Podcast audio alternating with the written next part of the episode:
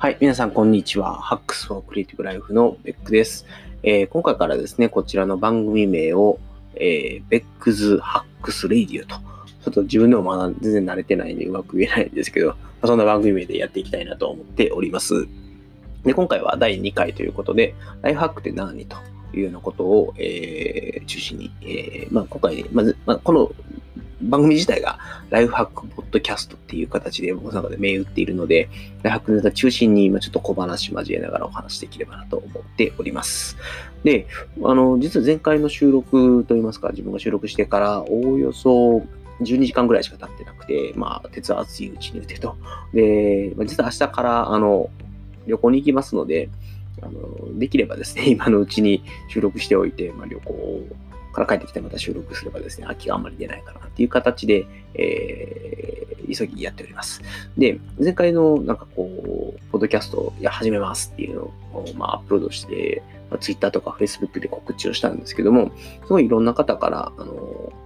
反響といいますか、ま楽しみにしてますっていう、すごいありがたいお言葉をいただいたりとか、で、あの、まあ、ハッシュタグも用意して、このハッシュタグでやっていきますっていう話をしたら、早速ですね、仲良しの郵便屋さんっていう方から、あの、ハッシュタグ向けにステッカー期待してますっていうのをですね、投稿していただいてですね、あの、前回、あの、もしこういう投稿とか、えー、投稿ってなんですけどね、えっと、お便りいただいて、そこのご質問だったり、えー、そのご要望だったりというところを使わせていただいた場合の、あの、ステッカーみたいなものが提供できるといいですね、みたいな話をしたんですけど、それに対して、早速ステッカー期待してますっていうのをいただいてですね、なんかこのラジオ感超いいみたいな感じで今思いながらやっております。ぜひですね、あの、ハッシュタグ、あの、えシャープ hacks アンダースコア、えレイディオという、えー、ハッシュタグですので、あの、こちらの多分ラジオの説明欄にも書いておきますので、そういうものをつけて、えっ、と、ツイッター上でつぶやいていただければですね、あの、そこからいろいろ拾ったり絡んだりしながら、えやっていくつもりですので、ぜひお願いできればと思います。はい。で、じゃあ今回ですね、えっと、テーマとしてはライハックって何っていうことなので、えっと、まあ、簡単に言うとライハックの歴史的なものも含めてお話ししたいなと思うんですけど、あの、今日本でライハックて、っていうかもう今でライフハックって言葉自体がだいぶ下火になってもらったかなっていうところはあって、あの、まあ、僕とか、あの、他のライフハック界隈のブロガーの人たちで、ね、まだまだライフハック、ライフハックって言ってるんですけど、一時期テレビなんかでもなんかたまにライフハック系の番組みたいなのがあって、ちょっと、あの、まあ、古い人間なんで、あれなんですけど、あの、伊藤家の食卓と大差ないような内容がテレビで繰り広げられてるのを見て、まあ、あの、ちょっとそれは僕のライフハックと違うっていうのを思いながら出たんですけれども、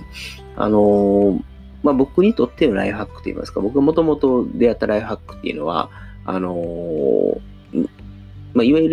る、本家といいますか、あの、US の方で、あの、オライリーっていう会社が、まあ、あの、技術で有名なオライリーって会社がやったイベントで、 O'Reilly Emerging Technology Conference っていうイベントの中で、あの、ダニー・オブレイン氏っていう人がいるんですけど、その人が、あの、 Life Hacks って名前のついたちょっと発表しましたと。で、そこでですね、あの、生産性の高い技術者、あの、まあ、エンジニアが、どういう共通点を持ってるかっていうところを、まあ、まとめた発表だったんですけども、大きく3つポイントがありました。で、まず1点目があの思いついたアイデアを共有すると。あの、こうやったらうまくいくよっていう方法をどんどん共有していくという文化がありますよね、と。で、2点目が複雑なアプリケーションよりシンプルなテキストを好むっていうことで、あのー、まあ、簡単な例をいくつか挙げると、例えばワードよりは、あの、まあ、ちょっと、なんか桜入れた方がいいよねとか、ちょっと、あの、あれですけど、えー、あと、まあ、開発するにしても、あの、複雑な、まあ、この当時って結構 ID 呼ばれる、あの、統合開発環境っていうのが重いものが多かったので、あのそういったものを使うよりは、あのテキストの、はい、テキストエディターの方がいいよね、みたいなところが、まあ、あるありますと。で、それからですね、えっと、反復作業は同じくらい時間をかけても自動化するっていうような、えー、3つ目のポイントもあって、えっと、まあ、例えばなんですけど、まあ、僕らがまだあの新入の頃なんか、例えばあの、Excel の枠だったりとか、今時は多分あの、そういうあのオフィスのマクロを使うんじゃなくて、あの、RPA っていう、あの、ロボロボティクスえー、プロセスオートメーションかな、えー、みたいなものを多分使うと思うんですけども、あの、とにかく繰り返しやるようなもので、あの定期化できるものっていうのは、あの、その作業の時間より多少時間がかかろうとも自動化しましょうと。2回、3回、4回ってやっていくうちに、あの、例えば10分かかる作業を30分かけて自動化した場合、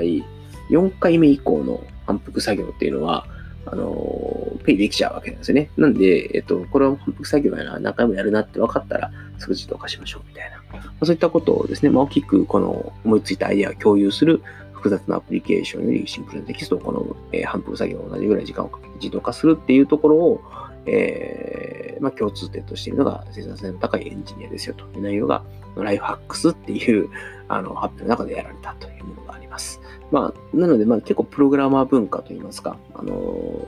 仕事術とかっていうよりは、少しこう自分のやり方、された工夫みたいなのをシェアしていくっていうのは、ちょっとオープンソース的な文化といいますかね、そういったところにすごく感銘を受けたという記憶が僕の中であります。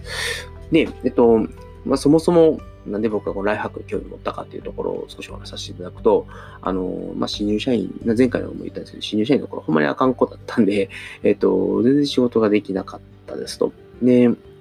あとは2年目、3年目ってなっていくに従っても、やっぱり常に壁に当たり続けていましたと。で、まあ、あの、なので結構ね、悩むことが多くて、まあ、それもいろんな新しいことをやらせてもらえてたっていうのはあると思うので、まあ、それで、その度に悩んでたんだろうなとは思うんですけど、まあ、その時にやっぱり、あの一番最初にやったのがネットで今の状況をどうやったら改善できるかなっていうのを調べるっていうことをやりましたと。で、その時に、あの、ライフハックとか GTD っていうのに出会ったっていうのが、まあ、そもそもの出会いでしたと。で、あの、同時期にですね、あの、勝間和代さんという方が非常にブームになっていて、勝間なんて言われる人たちが大量に生まれた時期だったんですけども、まあ、あの、勝間さんのあの自分をグーグル化する方みたいな、まあ、本があるんですけど、僕多分勝間本それしか持ってないんですけど、あの、その本にどうすれば自分の生産性を上げていけるかっていうことがね、いろいろ書かれていて、で、その中で一番、まあ、いいなと思ったのが、あの、まあ、インプット、良いインプットを良くしましょうと。で、それをちゃんと自分の中で処理をして、アウトプットしていくことで、自分の身になりますよっていうことが書かれていて、その中で一番おすすめのアウトプット、ブログですよっていうことが書かれていたので、あ、そうなんやと。ブログってやつでアウトプットすることで、自分のインプットを良くすることが、まずインプットというか、インプットしたことを身につけられるようになるんだということに、ひどく感銘を受けて、ま、ブログを始めたという経緯があります。で、まあ、あのーまあ、なん、もともと僕、ブログをやり始めたりとか、こういう、まあ、ポロポッドキャストのブログの延長ではあるんで、えー、やり始めたきっかけっていうのは自分が、ま、学んで、それをよりよく、えー、自分に身につけるためにやり始めたっていうところがあったかなと。で、まあ、そういうのをやってるうちに、その後ちょっとツイッターブームとかがあって、あの、まあ、2009年の4月から僕ツイッター使ってるんですけども、まあ、そこで自分のブログのことをいろんな人に知ってもらうことができて、まあ、結構、あの、はい、そこから、ブログいろんな方に読んでもらえたり、えー、本を書いたりという活動が広がっていたという体験がございました。まあ、今日のメインテーマではないので、ここは話する側にしておいて、話を戻すと、あの、まあ、なんで当時仕事に非常にちょっとこう辛い思いをしてた自分が、あので、ライフハックがいいかなと思ったかっていうと、あの、まあ、当時、あの、もう藁にもすご、すがるつもりで、あの、オンライフハックだったり GTD だったりで、ちょっと飛びついたんですけども、あの、なんでかっていうと、当時僕は、まあ、いろんな本とかを読んで、どうにか今の状況を改善しようとしてたんですけど、まあ、大半の仕事術の本って、割とこう、もう過去に成功した人といいますか、あの、簡単に言うと書かれてる内容はめちゃくちゃ偉そうなんですよね。あの、これが正解だ、これをやれ、みたいな感じで押し付けてくる本が非常に多くて、なんかちょっとイラッとするみたいな ところがあって、で、あと、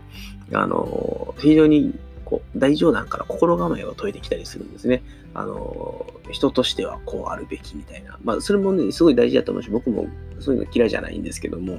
ただ、あの、今、目の前のこの作業をどうやって効率よくやっていくかってことに悩んでいるときに、そんなこと言われてもっていうのは、まあ、実はあって、なので、やっぱり、あの、ライフハック良かったなと思うのは、もともとこのライフハックってそういう再現性があると言いますか、あの、すぐに使える、実践しやすい形で提供されるっていうのがライフハックの一つ大きな特徴なので、あのまあ、それですごくいいなと、まあ、自分が今困っていることにジャストフィットするライフハックをすぐ持ってきて実践できるっていうのがいいなっていうところもありましたし、でまあ、もう一つは、あの小さい習慣とか小さい自動化、小さい工夫っていうのを積み重ねていきましょうっていうのが、基本的にラックのポリシーみたいなところがあるので、それがすごい良くてですね、まあ、あのやっぱりうん、なんか、自分でいろんなパーツを持ってきて、それを組み上げていって、今自分が困ってることに対応できるようになるとか、あとは、あの、いきなりなんかすごいガッチガチのシステムを作るんじゃなくて、ちょっとずつちょっと実践をしていきながら、あの、それを広げていくってやり方が、まあ、すごい良かったかなと思っています。で、あの、自動化習慣化の話を簡単にしておくと、あの、習慣化って、まあ、僕もその当時はそこまで分かってはなかったんですけど、あの、一気に例えば100個の習慣を作りましょうって、それは無理なんですね。なんで、あの、小さな習慣から始めて、それを、あの、まあ、一つずつと言いますかね、まあ、1個、2個、3個ずつぐらい習慣化していって、そういうものをどんどん増やしていくっていうことで、あの、よくなりますと。えっと、かなまあ、家庭の身につくじゃないな、習慣化されますと。いうのがありますと。で、まあ、それと同じくで、あと、自動化だって、例えば、このメールの振り分けのフィルターを作りましょうっていう、まあ、Gmail でやったりしたときに、あの、まあ、それも、あの、だんだん自分が、これ、このメールって、こういう振り分け方されたり、こっちに転送されるべきだよね、みたいなものが来たら、それを一個ずつ一個ずつやっていくと、だんだんだんだん、あの、自分にとって一番快適な、あの、情報のプロセスが出来上がっていくと。で、そういった、あの、ま、ま、お金の習慣だったり、工夫だったりっていうものを、ま小さく積み上げていけるっていうところが、非常にライハックっていうのは、いい、いい、いい考え方だなと思ったポイントだったかなと思います。で、次にですね、えっと、GTD。えー、GTD に、えっと、同時期に出会ったんですけど、まあ、ゲッティングシングスダンですね、に同時期に出会ったんですけれども、これ、だいたいどれぐらいか ?2008 年ぐらいかなに出会って、ですごい感銘を受けました。まあ、さっきから感銘を受けましたばっかりっていう気がするんですけど、で何が良かったかっていうとですね、あの、ゲッティングシングスダンって、すごく、すごくオーバービューだけお伝えすると、あの、まあ、プロセスとしては、あの、収情報収集、まあ、収集っていうところと、それからそれを整理して、処理して、で、レビューして実行しますっていう、まあね、この5つのプロセスなんですね。で、それを、えっと、僕が一番髪を受けたポイントは、それを一個ずつやっていきましょうと。まとめて一気にやるんじゃないっていうのがあって、例えばいろんなところに情報がバラバラってあるんだとしたら、それをまず一箇所にキュッて集めるっていうところから始めましょうと。それが収集ですよと。とか、あとは自分の頭の中にしかない情報っていうのがあったとしたら、それをちゃんと書き出しましょうと。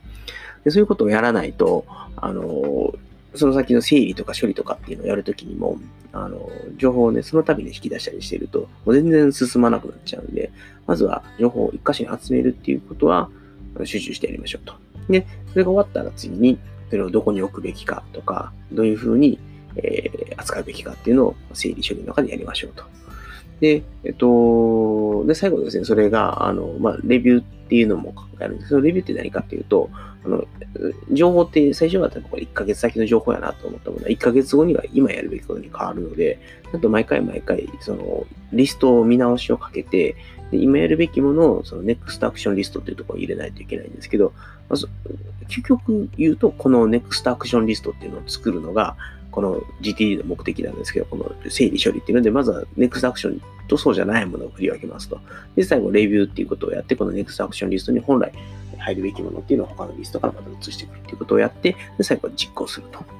なんで、それを結構、そういったプロセスですね。で、仕事を流しましょうっていうことだったりとか、あの、こういうふうに条件付けをしていきましょうっていうのを、ま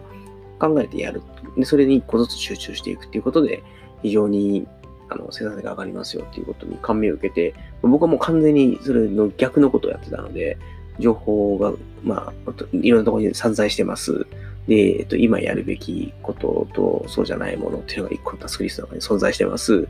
で、でもなんかでもそれを全部やらないといけない気になって、全部できなくて、で、すごい憂鬱になるみたいな。まあ、タスク管理何をしてたかっていうと、とにかく今やんないといけないであろうことをとにかくリストアップだけしておいて、で、それが本当に全部足りてるかどうかとかチェックもしなかったし、いつやるべきかってこともなくて、これが今やらないといけない。とにかく今僕が持っている全てのタスクがそこにあるみたいな状況を毎日毎日作ってるっていう、まあ、そりゃ仕事うまく回らんわっていうことをまやっていたというところがあって、それに GTD がますごくぴったりはまりましたよと。で、あのー、まあ、もともと GT って今、簡約版と言いますか、えっと、改訂版かな？が出たんで、えっと、ちょっと訳が変わっちゃってるんですけど、その、旧約版の時っていうのが、あの、ストレスフリーの仕事術っていう本だったんですよね。タイトタイトルだったんですよ。で、それがですね、すごい良くて、あの、やっぱり GT やり出してから、ストレスが下がったっていうのがね、すごい大きい。ストレスと言いますか、あの、不安にならなくなったっていうところが、すごい良かったかなと。で、まあ、あと、その GT っていう考え方を実践するのに、あの、どうしてもちょっと紙の手帳のとか厳しいなっていうことに思い至りまして、そのぐらいからですね、いろんなクラウドのツールを使うようになって、クラウドのツールってまあいいのが、今やるべきことだけを表示することもできるし、あの将来やらないといけないことも表示できるし、その将来っていうのがいつなのかっていうことも含めて、あの非常に見通しを良くするっていうことができるんだったので、まあ、そこからですね、非常に自分の仕事のケーパビリティだったり、抜け漏れだったりとかっていうところが、まあ、あの改善されたかなというふうに思っております。まあまあ、で、そういった、あの今、GTD だったりタスク管理っていうことだけに関してお話ししたんですけど、そういうものがいろんな領域で、あのー、使われている。まあ、プレゼンでもそうですし、資料作成でもそうですし、あの、勉強だったりとか、健康だったりとかっていういろんな分野でこのライフハックっていうものが、あの、使われ、使われているというか、コンセプトとして提唱され、あの、使われているので、あの、非常にですね、あの、僕がライフハックに出会って、まあもう10年くらい経つんですけど、やっぱりその10年間で、やっぱりライフハックのおかげでいろんな、あの、自分の仕事だったり、生活だったりというものが向上されたのかなというふうに思思います。というか、まあ、あの、されましたっていう断言しておいた方がいいかなと思います。はい。で、なので、まあ、ちょっと結論ではないんですけれども、あの、まとめをしておくと、あの、まあ、ライハックそのものはですね、どっちかというと、あの、まあ、小さな工夫、小さな習慣ですね。そういったものを積み上げていって生産性を上げていきましょうというものなので、あの、まあ、ね、もう一つ一番いいのは、あの、すぐ使える形で提供される、あの実践しやすい形で提供されるっていうところだと思うので、あの本当に今まさに何か仕事上の悩みがある人だったりとか、で、まあ、あの、ちょっと生産性低いというところにお悩みの方にとっては非常にライハックっていう考え方は、まあるいはそこで紹介されている実践できる方に提供されているパーツっていうものは、おそらくあの皆さんのお役に立つものになるんじゃないかなと思います。でも僕もこの先このポッドキャストなりブログなりでそういったものを提供していければと思うので、ぜひですね、あの悩みなんかをこう送りいただけるとですね、いや、こういうふうにやればうまくいくんじゃないですかねっていうのを、あのあんまりですね、考え方だったり精神にならない形で、ちゃんと実践可能な形で取ったりするっていうことができればいいかなというふうに思っております。でそれから、あの、タスク管理だけに、あの、閉じて言うのであれば、あの、未だ GTD は僕の中では最強の思想だと思っっているので、あの、ぜひですね、えっ、と、タスク管理に悩まれている方は、Getting Things Done GTD ですね。あの、最近、あの、また改訂版のあのストレスフリーの誠実という本が出てもいるので、そちらをですね、見て、えー、タスク管理ですね、向上していただければなと思います。で、こちら、の、多分今回はかなり触りしか話をしていないので、また折に触れて GTD についてもお話しさせていただければなと思います。はい。で、えー、っとですね、まあ、小話全然個が挟めてない。いや、まあ、いろいろ過去、昔の話はしてるんで、小話がないわけではないと思うんですけれども、あのー、ちょっとですね、明日からあの旅行に行ってこようかなと思っております。家族で。で、えっと、行き先が、あの、福井県ですね。あのー、皆さん、ご存知かどうかわかんないですけど、福井県って実は、あの、日本でも有数の恐竜王国でして、うちの息子が今、恐竜大好きで、あの福井県立恐竜博物館かな？に行って、えっと、日本最大の恐竜の展示を見てこようかなというのと、でそれからの化石の発掘の体験とかもできたりするので、まあ、のその辺を楽しんでこようかなと思います。全然今回はあのオチも何もない小話なんですけれども、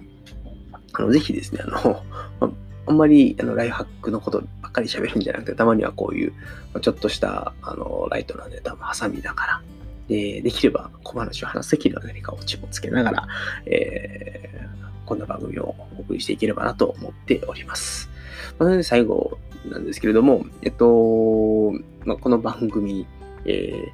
ー、未だにうまく言えないんですけど、 Beck's Hack、違う、 Beck's か、 Beck's Hacks Radio ですね。えー、ではですね、皆様の、えー、お便りですね、ご質問、えー、リクエスト、あるいはあのご意見、ご感想なんかもね、求めておりますので、あの、ツイッターでお声掛けいただくとか、あの、あとメール送っていただくっていうのもすごいいいかなと思います。で、あと、あのハッシュタグ、えー、ハックスアンダースコアレディオってやつを、えー、用意しておりますので、そこに投稿していただいてもいいかなと思いますので、ぜひですね、皆様の、えー、ご意見、ご感想、えー、お寄せいただけますとですね、あの僕もかなりモチベーションを上げて、この番組続けていけるかなっていうのと、まあ、ぜひですね、あの、僕のライフハックネタを提供する、何か呼び水をですね、提供してもらえればですね、もっと番組が、あの、面白くなるんじゃないかなと思いますので、えー、ぜひ一緒に番組を作っていただければなと思います。はい。それでは、えー、今回第2回ライフハックって何の回を終わりたいと思います。はい。それではまた次回お会いいたしましょう。えー、お聴きいただきましてありがとうございました。iPack でした。さようなら。